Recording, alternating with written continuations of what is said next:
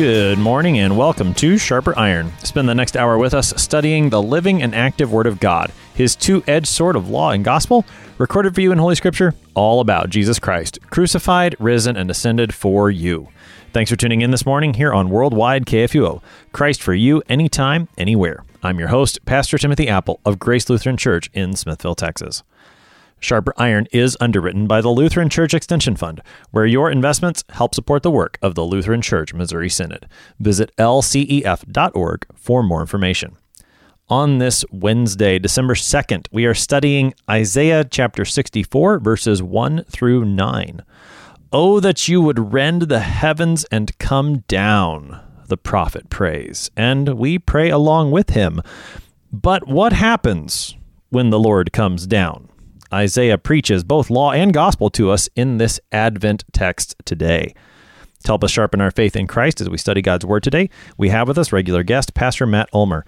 Pastor Ulmer serves at St. Paul Lutheran Church in Bishop, Texas. Pastor Ulmer, welcome back to Sharp Iron. Good morning. Pastor Ulmer, we've got the text for Advent 1, the first Sunday in Advent Series B, which is the series that we are in right now if you're using the three year lectionary. So, this is the Old Testament reading for Advent 1 of this year, Isaiah 64, 1 to 9. We looked at Isaiah 2, 1 to 5 yesterday, which was the, the reading for Series A. So, we're in a totally different section of the book of Isaiah today. Chapter 2 yesterday, chapter 64 today. What do we need to know about Isaiah as a whole, the context as you get later in the book, what happens in the book of Isaiah, as we prepare to look at chapter 64 verses 1 to 9 today?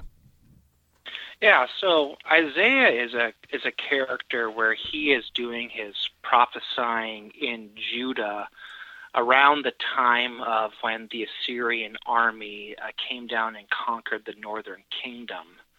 And when I when the book of Isaiah starts, he's doing his uh, ministry in the south under King Ahaz, and he uh, has interactions with Ahaz, and he prophesies to Ahaz uh, the famous text like the the virgin shall conceive and bear a son, and all that's in that the section of the book. And then uh, the Assyrians, after defeating the northern kingdom, they come down to the southern kingdom, and Ahaz kind of makes a deal with the devil, with the Assyrians, to get them to leave. And they do, uh, but uh, the Assyrians end up coming back, and kind of the, the middle of Isaiah, you have uh, Isaiah prophesying under the reign of King Hezekiah.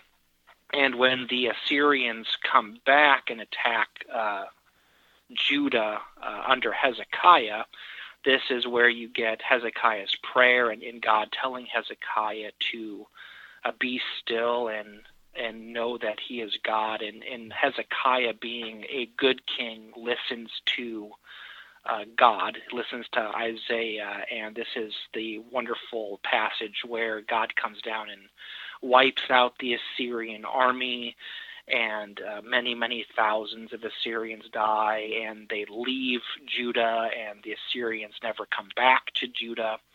And kind of in world history, the Assyrian army, they kind of they're kind of devastated by this blow, and they never they never kind of come to the strength that they once were. And after the defeat uh, of Assyria in Judah by Yahweh, we have this wonderful text where well, it's wonderful or absolutely de- devastating depending on what side of it you are on, where an envoy from Babylon comes to Jerusalem, and Hezekiah shows the Babylonian envoy the riches that are contained inside of Jerusalem, and Isaiah prophesies that they will be coming uh, next. And that's kind of that leads into the end of the book where there's a bunch of prophecies and, and prayers and, and utterances of Isaiah that kind of foreshadow the the pain and turmoil that the people are going to undergo by the Babylonians, and that ends up happening with the with the Babylonian captivity and exile. So the second part of the book of Isaiah, if we could divide it into to two chapters one through thirty nine, really deal with things that happened during Isaiah's own lifetime. And his ministry and lifetime was pretty extensive. The dates that yeah. the Lutheran service book suggest go from 740 BC to almost 680 BC. So this is a long time that Isaiah is working as a prophet there in Judah.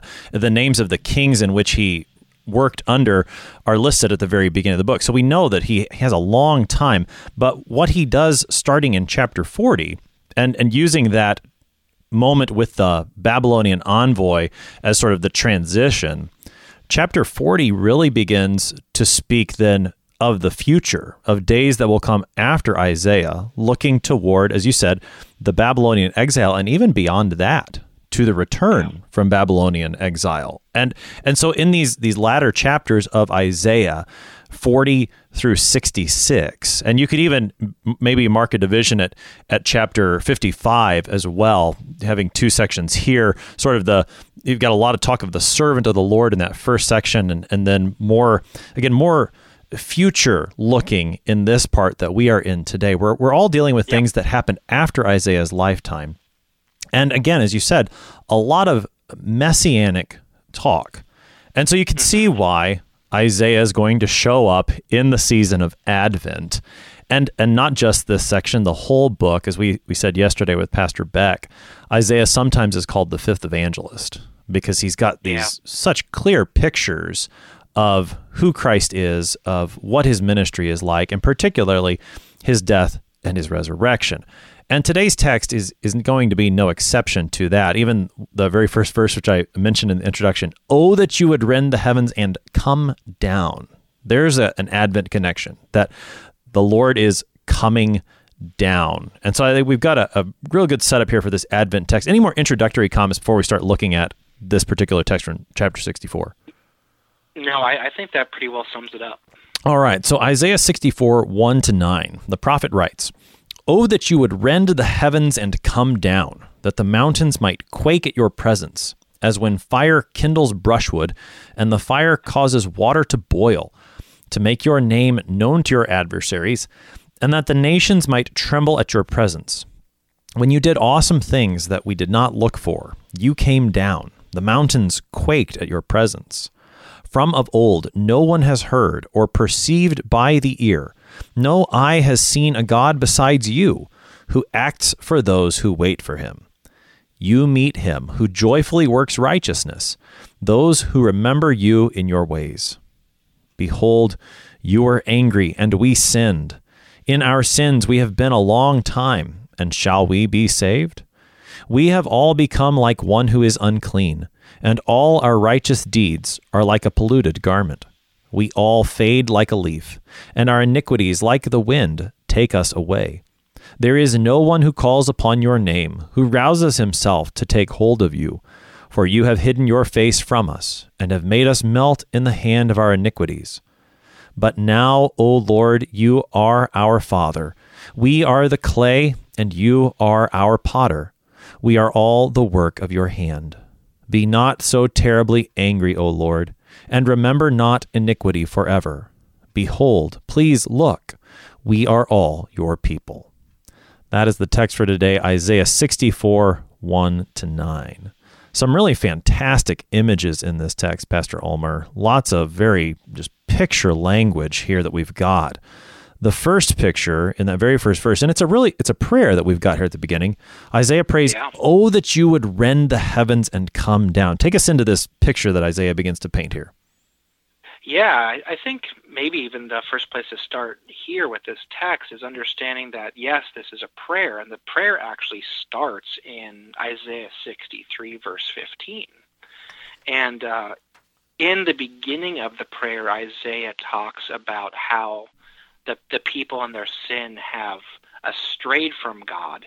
And in Isaiah 64 1, um, Isaiah is kind of, of pitching a solution to the people's sin and faithlessness that Yahweh, that God would come down and be present with them.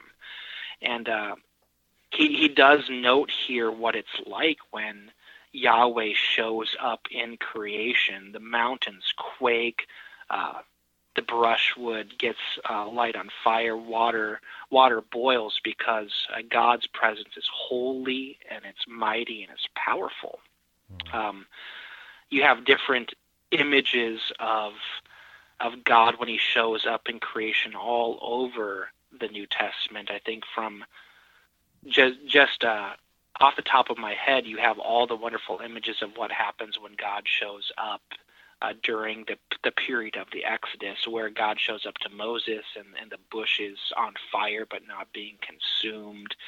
You have um, the earthquakes and, and the rumblings at Mount Sinai when the covenant's given. You have the, the splitting of seas in God's presence to save his people. And in, in Isaiah, in this passage, is calling upon God to show up in these spectacular ways that his people might see and believe. Mm. So, a couple of thoughts, Pastor Ulmer. The the context of this is important. Back in in sixty three fifteen, this longer prayer of which we read only a part today in, in 64. So it, it's as if the, the people are looking around at this time. And again, we're, we're putting this in the context of the exile and return, of which Isaiah is speaking ahead of time. And they're wondering, Lord, where are you? Uh, Lord, what are you doing? Why are we not seeing these mighty acts of old?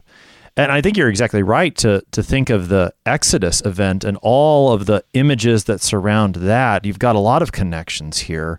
The idea of well, I mean, and I think we'll come back to the rending the heavens. You know, tearing the heavens open is is the picture here. The the clouds part, and you see Yahweh. You see the Lord who is coming down.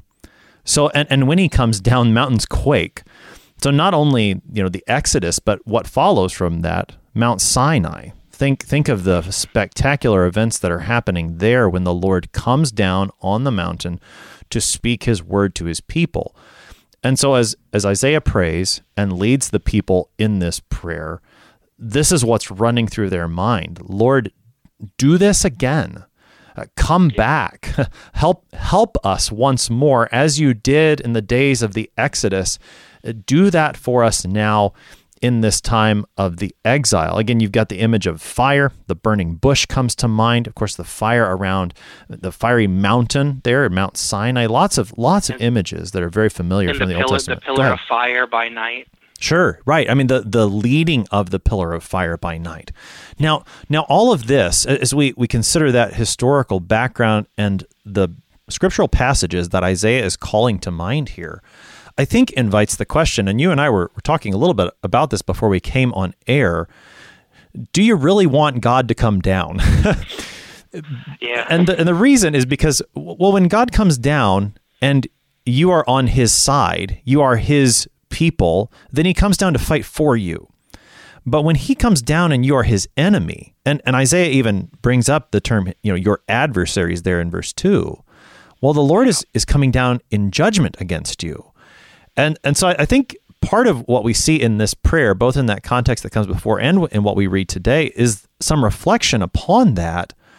What does it actually mean for the people of Israel to the Lord for for Him to come down? Is that going to be a a good thing for them? I think it, that's that's a moment of reflection on on that.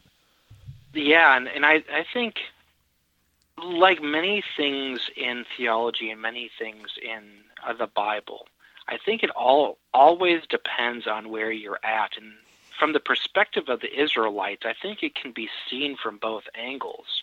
Because even though the events haven't happened yet in the history of Israel, Isaiah is kind of looking into the future, into a day where, where God's presence amongst the people has been sharp, harsh judgment.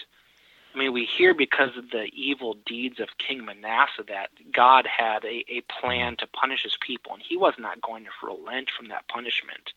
And what that punishment meant was that uh, a foreign invading army was going to knock down the walls of Jerusalem, that the leader of that army was going to come in and, and brutalize people and, and take people out of their homes and take them to the land that they did not know. And that um, they were going to live in, in a foreign land and during that period of time there there would be some some miracles there would be some events pointing to God's presence amongst his people because he never does leave his people but I think you could classify the time of as of the exile as a time where there was a lot of silence from God. Mm. So from that perspective, um, God's presence among this people would be a presence of judgment, and, and maybe Isaiah is calling upon God for that presence to to be um, condemning and uh, cause the people to repent of their of their godless ways. Because the reason why they were going to go into exile is because they uh, chased after other gods and Manasseh in particular allowed that um, idol worship to persist. Mm, Manasseh could have been the king who killed Isaiah. Tradition, I believe, suggests that Manasseh used a, a, saw, right, to to saw Isaiah in two. I believe is, is what tradition suggests. So I, I believe that's correct. Yeah. So Manasseh was not a not a good king of Israel by any means, even though he had one of the longest reigns for the people of Judah. Yeah. And and so there is and this. Think, go ahead. And I think from scripture, he might even be classified as the worst king. sure, sure, and and yeah, in, in many respects, he he is yeah he's a really bad guy, and and what happens under his reign leads directly to the destruction of Jerusalem in 50, 587, 586 BC under the Babylonian Empire, which uh, again is where we are with this text. Isaiah is speaking about it ahead of time. And I think you see a, a change in perspective from the people of Israel. And, and here I've got in mind some of those Old Testament readings that we heard toward the end of the last church year Amos chapter 5 and Zephaniah chapter 1, where the day of the Lord is spoken about in really terrifying ways. Uh, you know, yeah. the Lord's going to come down and bring judgment not on the enemies of his people, but on his people because his people have become his enemies. And and now in this prayer, and I think you see this also say in the book of Lamentations as well, and in some of the other literature that comes to us from either during the exile or right after the exile, you see this spirit of repentance within the within that literature because the people recognize that the Lord has brought that day upon them. He has brought that condemnation upon them and now they've turned in repentance and and in that repentance they're looking for him to come as their savior because they realize they've sinned and they need his mercy, they need his grace, they need his salvation and he's the only place that that they can turn. They've experienced the the hammer of his law. That's a picture that Jeremiah uses. And now they know that he's the only place that they can turn for salvation. And I think what you've got here is I mean, that's the attitude of this prayer when Isaiah says, Rend the heavens and come down. Save us once yeah. more as you did in the days of the Exodus. And, yeah, and I and I completely agree with you because I think over the course of this prayer, you you have this image where repentance is going to change the presence of God from the terror that it can be in the alien work of God to the presence of God that is saving.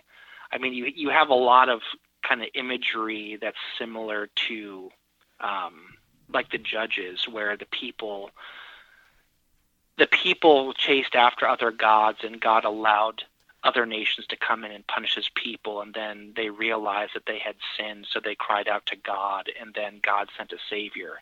Um, his presence went from uh, being uh, condemnation, uh, his presence went from being the people's enemy to his presence being uh, a saving force hmm. and the only source of their life. And I think you get that you do get that switch here in this prayer in Isaiah 64. Hmm.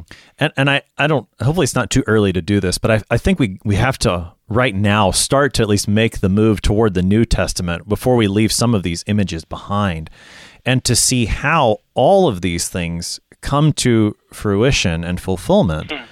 in what our Lord does in his son, Jesus Christ. And it, it doesn't take too much looking in the New Testament to start to see these images. So, as you think about the life, the ministry, the death and resurrection of Jesus, Pastor Ulmer, where do you see this rending of heavens and mounting mountains quaking at the presence of the Lord?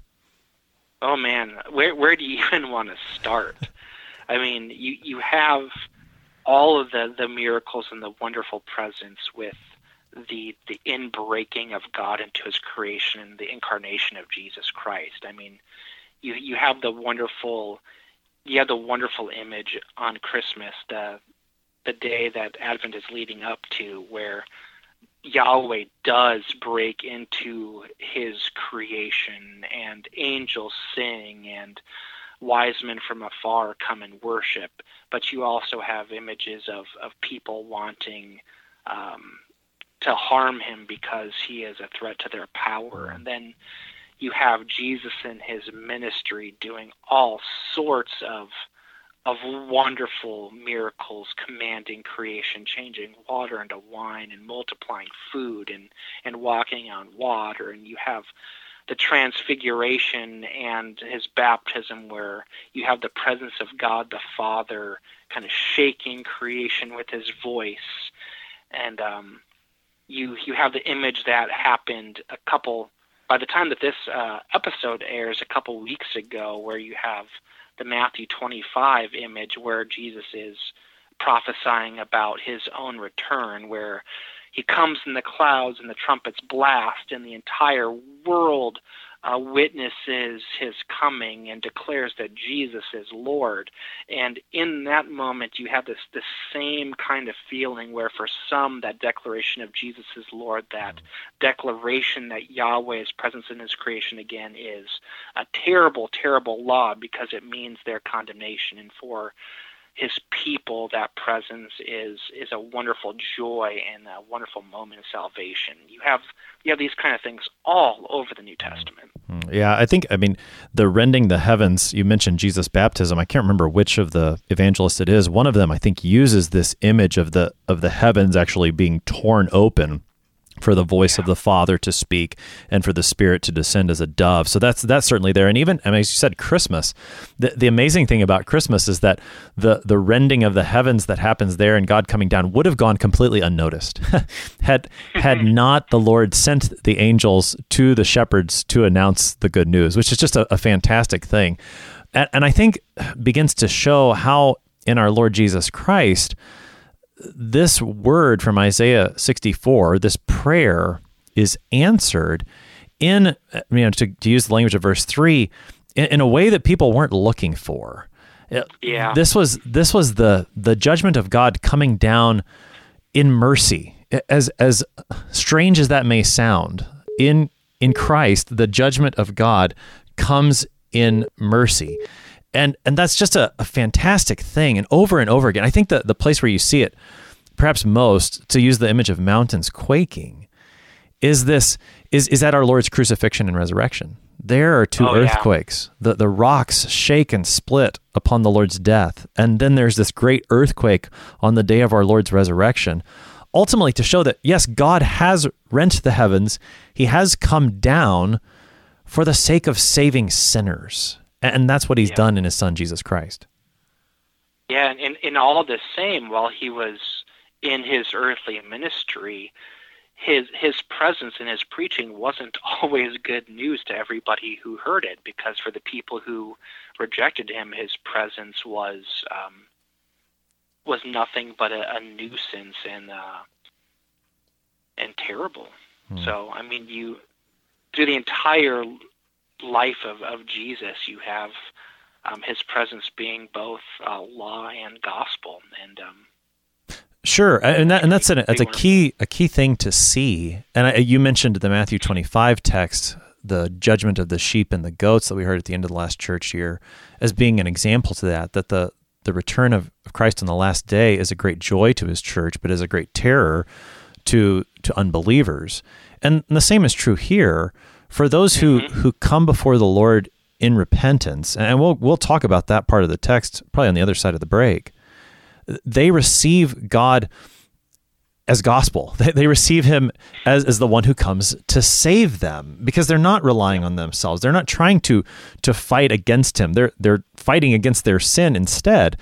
Whereas those who, who receive God as the as the enemy, well, they receive him as their enemy and they fight against him, and it is a fight that they simply cannot win. Uh, you, yeah. you just don't fight against the creator of all things and, and beat him. He comes down and the mountains shake Water boils because of the fire in his presence. This is, yeah. if, if you will be his enemy, that is who you receive. But when you well, receive him in repentance, yeah. he comes as uh, he, he comes as your friend, and and those things actually end up like the fire falls on him, which is the good news of the cross. The the it, it is. Ah, and go ahead. I, I mean, I, I hate hate to keep on going back in, in the text from from series A, but you get this image. I at least think you get this image very, very clearly in the parable of the talents, where the the two servants who who take the gifts of the master and put them to use, they see them as uh, grace and gospel. They get a master who is yes. gracious and full of life. For the servant who sees God's presence as a terror, what does he get? He gets a master whose presence is a terror. Hmm. Right. You you God gives you what you ask for. I mean this is this is the Exactly. This is the tragedy. Yahweh is so merciful he gives you what you ask yes, for. Yes, which is the, the ultimate tragedy of unbelief is that this is what you've asked for from God. You you've asked for a God who who is your enemy and so he gives you that. I mean we saw it with Pharaoh in the Exodus. We see it with Jesus enemies and of course uh, to so lest we we fail to point the finger back at ourselves, we see it in our own sinful natures. When when we would ask for God to be in, I mean, there's always repentance for all of us in this, so that so that we can receive the Lord who who comes as our Savior, on whom the fire falls for our sake. Um, you know, from of old, I, I, love this in verse four. Just real quick here before the break. From of old, yeah. no one has heard or perceived by the ear, no eye has seen a God besides you which is certainly true. You think of all the majestic things that God did throughout the Old Testament. You could not fail to but hear or see that this is the one true God. And and now as we think it through Advent and, and Christmas which comes, well, the word has become flesh. So that when you look at Jesus, you see God. And when you hear Jesus, you hear God. The word has become flesh. All of this is, is just pointing us over and over again to our Lord Jesus Christ. I'm going to let you respond, Pastor Ulmer, but but first we're going to take our break. You're listening to Sharper Iron here on KFUO. We'll be right back. Please stick around.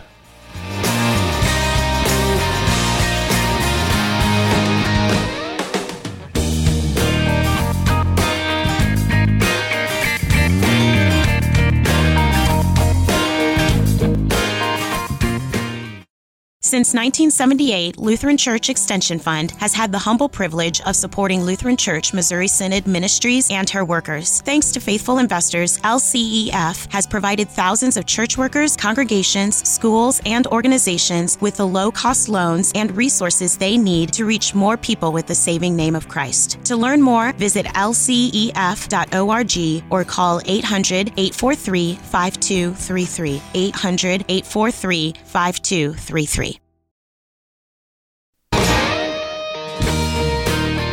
Welcome back to Sharper Iron. It is Wednesday, December 2nd. We're studying Isaiah chapter 64, verses 1 through 9 with Pastor Matt Ulmer. He serves at St. Paul Lutheran Church in Bishop, Texas.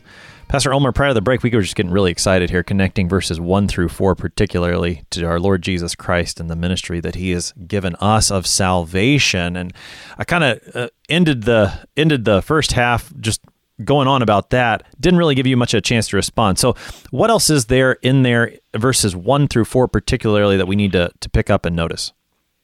Yeah, I think in, in verse four, uh, my my response to, to your statement at the, the end of the last segment was to understand that in this prayer, Isaiah is appealing to Yahweh um, because he understands that Yahweh is not like the rest of the gods of human beings. Whereas the the experience of of the gods that human beings had worshipped in the past, and and the the gods that even the Israelites were worshiping, which caused them to go into exile, all those gods were kind of angry and, and petty and vindictive and human beings and, and their worship and their their offerings and their prayers were always directed to kind of appease them um, to earn salvation for the human beings to earn um, favors from those gods. But here isaiah is appealing to, to yahweh the god of abraham the god of isaac the god of jacob. The god who is not requiring his people to to act in ways um, that please God, but a God who who comes down and uniquely acts to save his people.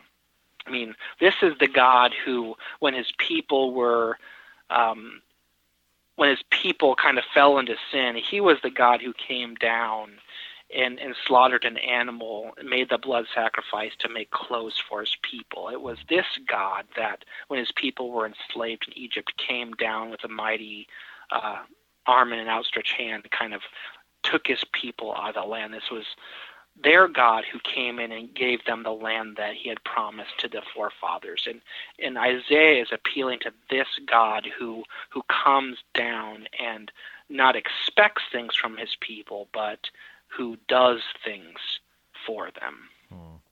That's that's a really important point.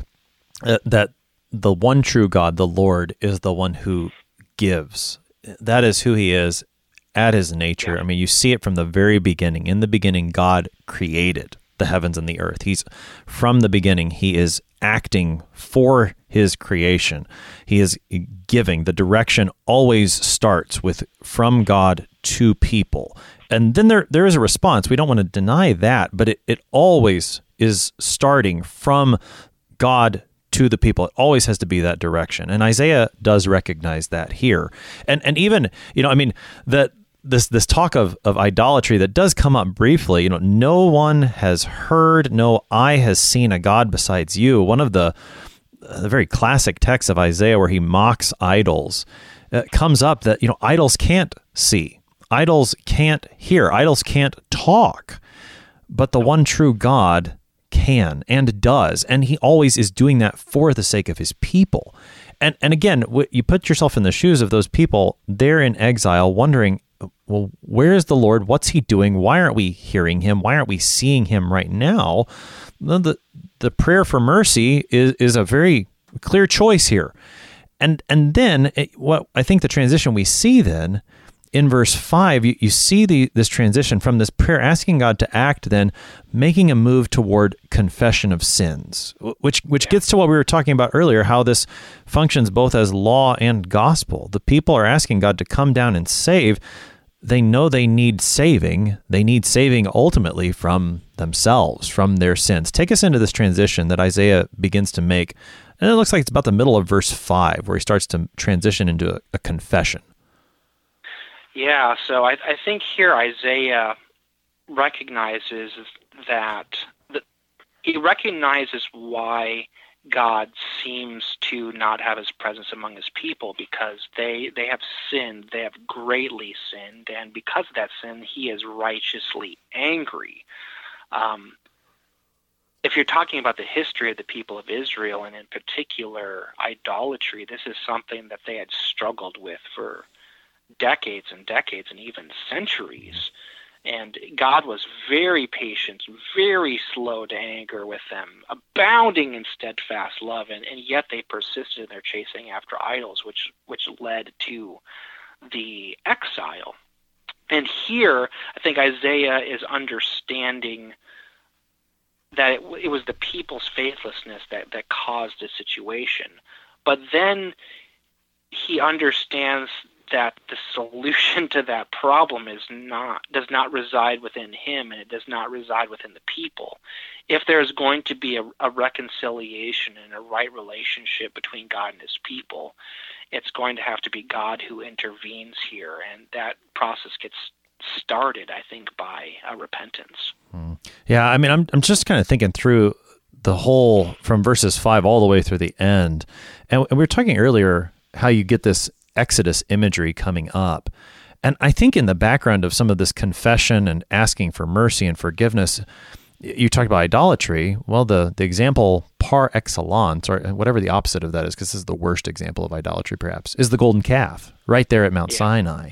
And, and I think you see eh, you see the repentance here modeling there. Isaiah takes a a page out of Isaiah's playbook. Uh, wait, no, Isaiah takes a page out of Moses' playbook. That's what I wanted to there say. There you go. Yeah, particularly as you get to verses 8 and 9 as to how Isaiah prays for the Lord's mercy in this case. And as you said, it, it's it's not based on anything that has to do with the people, other than the fact that the people are sinners. The prayer for yeah. forgiveness is based entirely upon the Lord and who He is and what He has said about this people. Because this i mean and, and we'll before we get there this this people is completely sinful polluted has absolutely nothing righteous to offer to god. Take us into to some of the things that isaiah says in terms of particularly verses 5 and 6 and 7 as to yeah. how this sin has just completely corrupted the people yeah, I think you get this image very, very clearly in verse 6, where Isaiah speaks in no uncertain terms what the condition of the people is. They are all unclean. Their righteous, uh, all their righteous deeds are the deeds that they thought were righteous. Uh, anything that they uh, could think that they could bring before God and get some favor are like dirty rags, polluted, not not good for anything. He he compares the people to to leaves that are kind of disconnected from from their branches and get blown around by by the wind. I mean, six, he's just basically confessing that he and and the people that he is uh, proclaiming to they just aren't work worth a lick, right? Yeah. Um, and I think that the, the the sin that they're dealing with, I, I know that I've mentioned it a lot in idolatry. Um, Isaiah flat out comes and says it in verse seven. What's what's the problem? What what makes it so that they are all unclean? What makes it so that their deeds are worthless? What makes them like leaves blown around? Is that there's nobody calling upon His name. Um, he recognizes that in the people that he's serving, that God is not present uh, for their good because there's nobody calling upon his name. God has hidden himself from them because there's nobody who who kind of gets excited and, and gets out of bed to, to hold on to God and his promises. And he, he just really hammers that home here in verses 6 and 7. I mean, it, it sounds like as much as there is a call here for the Lord to return to his people, uh, within this confession of sins, there's also the reverse a call for the people to return to the Lord. I'm thinking back here in Isaiah in chapter 55 the prophet says, Seek the Lord while he may be found, call upon him while he is near. And you get this, you know, let the wicked forsake his way, the unrighteous man his thoughts, let him return to the Lord that he may have compassion on him. So it's it's almost like both things are happening. As as much as there is a prayer, Lord, come down and save us, there is the prayer, Lord, help us to return to you. Help help us to come back to seek you as you have commanded us to do. Yeah, I mean, even here, I, I think you could you can reduce it to, Lord, help us, help us even call upon your name yeah. here. I mean, I, I, I don't know if this, this is good, right, and proper, but I mean, what what can you do less than call upon the name of God? Hmm. I mean, he's not he's not asking for the, the strength and the ability to do a grand thing here. Just call upon the Lord's name, seek Him. Right. I mean, it's such a such a simple thing given in the second commandment to, to make use of the name of the Lord, and and what yeah. a what a gift that really is, and to do so, and to, to try to tie some of these these ends together, to do so not based upon the strength that is within ourselves or any deeds that come from us. I mean, our uh, that's a very striking image. Even our righteous deeds are like a polluted garment. All these great things yeah. that we think we're doing are like polluted garments. I mean, we we think they're so grand. And and you know, the golden calf's not a bad example of that. What a wonderful God we have, this beautiful golden calf, and we're going to worship him. And that's the worst yeah. thing that they could have done. How often when we when we attempt to please God with our works, do we do just the exact opposite? And and they become a polluted. So so Lord, help us to seek you, help us to call upon you to return to you, not based on the strength of our works, for they are like polluted garments. But help us to seek you on the strength of you, on your command yeah. and your promise. Yeah, which which leads right into to verses eight and nine, where where Isaiah, I think, very clearly throws himself. Um, he throws himself at the defeat of the God that he knows, that God who does come down for the sake of his people, the God who does come down um, to, to bring them joy and life and peace with him Hmm. because when when he talks about that he now goes into two images with God being the father and God being the potter and people uh, being the clay. So he, he is transitioning into that understanding that if, if this is going to work, come down, oh Lord, do do your thing, be our Father, be the one who molds us, so that we might receive you to our benefit.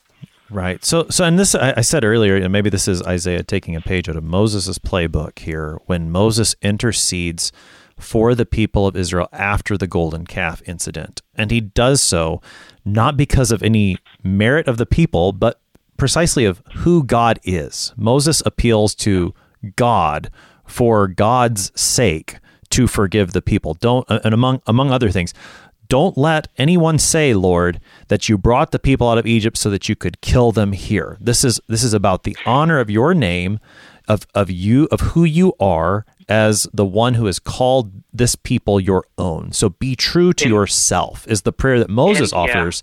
And now Isaiah is doing the same thing. So start with the the first image, the image of Father.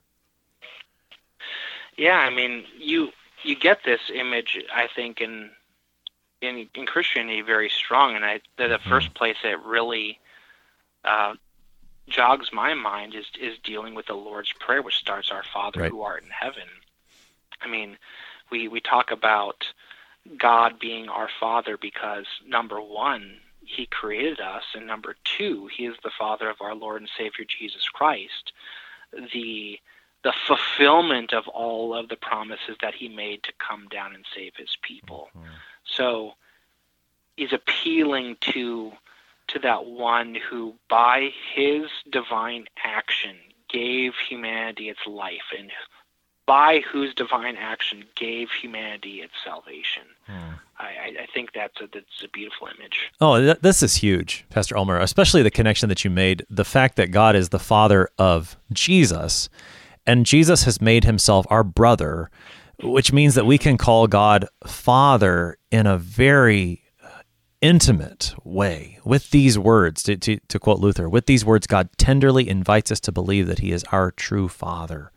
Oh, I mean, the, we we could spend the whole time talking about just that introduction to the Lord's Prayer and these words. What a great comfort it is that God is our Father, and this is tied very, very closely to the fact that we have a brother, Jesus Christ, which means that that God is our Father, not to hurt us, not to hate us, but to love us, to to show His dear children nothing but His his gracious gifts. This is this is such a huge thing, and to connect it to the Lord's Prayer is fantastic. That that Yeah, we and- and that re- go ahead. Oh, and that relationship is not based on the the the acts and the Right. deeds that make us children, but it's based on that that parental relationship that Yeah. that doesn't change ever. Yeah. That relationship that's based on who God is and the promises that He has made. Kind of like you said earlier, Isaiah taking a page out of Moses's uh, textbook back when the people did sin with the golden calf. Moses reminded God not not just to not make other people think that he was bringing them out to the desert to kill them, but God, have mercy on them so that you can fulfill the promises that you mm-hmm. made to Abraham, Isaac, and Jacob. It, it's all based on the relationship, not on the, the deeds of the children. Right, right, and and God's fatherhood is is the basis of that. That doesn't change. That the picture, the earthly picture. You know, you you and I are both earthly fathers, and and Yeah. and so too. You know, we have we have children, and they are our children, regardless of of what they do. We love them as earthly fathers, and and as Jesus will say in the Sermon on the Mount, and, and we're sinners. Uh, you know, even we're evil, and and still we know how to give good gifts to our children. How much more then will will the Father in heaven, who is our Father by virtue of our brother Jesus Christ, who has died for us, how much more will He give us good gifts? Uh, it's just, I mean, this Yeah. There there is so much comfort when we just slow down with the Lord's prayer, and it's very easy to to race right through it. But slow down with just those two words, "Our Father." Oh, that there there's so much comfort in that. Amen. Amen. Yeah, and so I mean, so Isaiah, you know, he he starts that way. Now, O Lord, you are our Father, and then he he, he builds on that. I think we are the clay, you are the potter. We are all the work of your hand. What what is this image? How does that add to build on what he's already said? Yeah, I, I think right here you have an image where Isaiah is rightly confessing who who human beings are in the face of God in the face of that heavenly Father, that he he is the one who does things to us, right? So like a potter takes a, a lump of clay and has the the ability and the capacity to make something useful and beautiful out of that uh, once not very pretty and not very useful material that that God can do that to Isaiah and that God can can do that to this people who who are unclean, whose righteous deeds are nothing. God can take them and make them his and, and use them to his glory. Hmm. Yeah, the the image of clay and potter I think recalls a bit the creation of Adam. You, you've got God working with clay, with dirt, with soil, forming that soil into a man and then breathing into him the breath of life. That this this creation that God did in in Adam and Eve, and then you could think of the Exodus as a new creation. Isaiah here is is praying for that same thing. Breathe life into us once more, Lord, as you did for Adam, as you did with with your with your spirit, with your wind that parted the Red Sea. Uh, do for us again. Be be the be the potter. Let us be the clay, which is there's great freedom in in simply being the clay and and yeah. letting God be God and knowing that I don't have to be because when I try, I usually do a pretty sorry job of it. Yeah, and I, I think that's one of the, the biggest tyrannies of this world is that I think the world in our own sinful flesh says, I, I understand that there's a lot of freedom in being God's clay, but if if I do that, I give up my agency, and, mm-hmm. and what's important for me as a person is to to be me and to be a free person. And I think that our the world in our sinful nature they they take us so far astray by not allowing us to see how good we have it as God's creation. Right. And and when we when we start to see ourselves as the potter, then I mean to to kind of wrap up this whole text together, when we start to see ourselves as the potter, then when God comes down, he comes as our enemy because he's a rival to me. If I'm going to set myself up as God, then when God comes down, I've got to fight against him because I, there can't be more than one God. I've I've got to be the God, I think. And and that's where I'm going to find out that the mountains are quaking in a way that I can't win this fight. Yeah, but when God comes, that that's right, that's right. And when God comes down, though, and and I'm simply His His clay, and he is the potter. What does he do? What is the creation that he makes? It is a good creation. He looked at everything he, and it was very good. And and in a way that I, I could never do that. When I if I try to do that, what am I going to get? A polluted garment. But but when yeah, God maybe, creates, yeah, maybe or, or, a lump of useless material. That's right. That's right. But when God creates, it is good. Let let him be the potter, be the clay, be his be his creation. And and in Christ, it is a new creation. It is good creation above all. What I mean, what a fantastic thing. And again, this is how Isaiah is is praying and bringing the people to pray with him in this repentance that can receive God coming down as good news, as salvation. Amen. I think going into verse 9, I think Isaiah is looking forward to that day where um, he and the people that God has called to be His own people can can live in the relationship where um, God is not angry with His people, and that His people don't have to fear God's presence, but because they are His people, made by God's declaration, made by God's act, that they can live uh, together um, in peace. They can live together in joy they can live together um, without need for for any material thing, no need for food, no need for water, no need for light anymore because they are with their creator and redeemer. Hmm. Yeah, be be not so terribly angry, O Lord. Remember not iniquity ever forever. Behold, please look, we are all your people. Which which again, that is to appeal to who God is. We are all your people. This isn't it's not so much about about us. It's about who God is. You have declared us your people, O Lord. Be faithful. Yeah.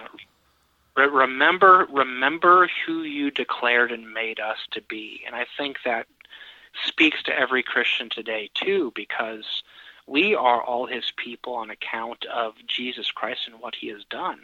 The only reason why there is a church, the only reason why there is a Lutheran church, a Lutheran Church Missouri Synod, is because God loved us so much that he did not even spare his son so that we might be his people at his declaration. Mm. I always love um, St. John when he says in 1 John 3 that um, talking about how it's wonderful to be God's children, that He mm. declares us to be God's children because of His declaration that we, we are His children. Mm, yeah, beloved, we are God's children now. We are God's children now because He has declared it so. Pastor Ulmer, we got about three minutes here. As, as we reflect upon these nine verses from Isaiah 64, uh, we're in the season of Advent. I, I think we've made several Advent connections with the Lord coming down and how we would receive Him in faith as Savior. How do we make use of a text like this as Christians today? Yeah, I, I think you have a, a, text here that is uh, a prayer written by somebody who is seeing a time in the history of Israel where um, God's presence is going to be a, seen as a presence of judgment because of the sin of the people. And, and yet Isaiah knows that there is a presence of God that is good news. Um, calling people to repentance and calling God to remember his promises. And as we as Christian people are in Advent, awaiting the coming of Jesus, we, we see how God answers Isaiah's prayer in the person of Jesus, our brother who lived a perfect life in our place and who, who died to take onto his body our sins and who was raised from the dead to assure that on account of his empty tomb we will have life with our God uh, forever.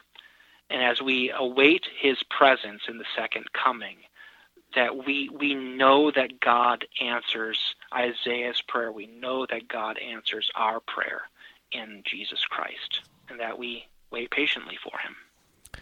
Pastor Matt Ulmer is the pastor at St. Paul Lutheran Church in Bishop, Texas, helping us this morning with Isaiah 64, verses 1 through 9. Pastor Ulmer, thanks for being our guest today. You're very welcome. It's a pleasure.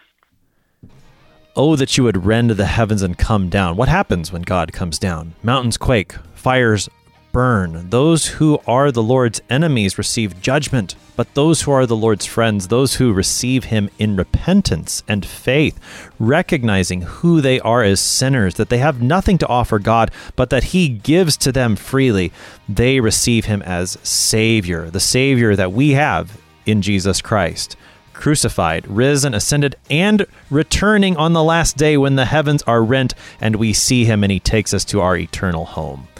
I'm your host here on Sharper Iron, Pastor Timothy Appel of Grace Lutheran Church in Smithville, Texas. Thanks for spending the morning with us. Talk to you again tomorrow.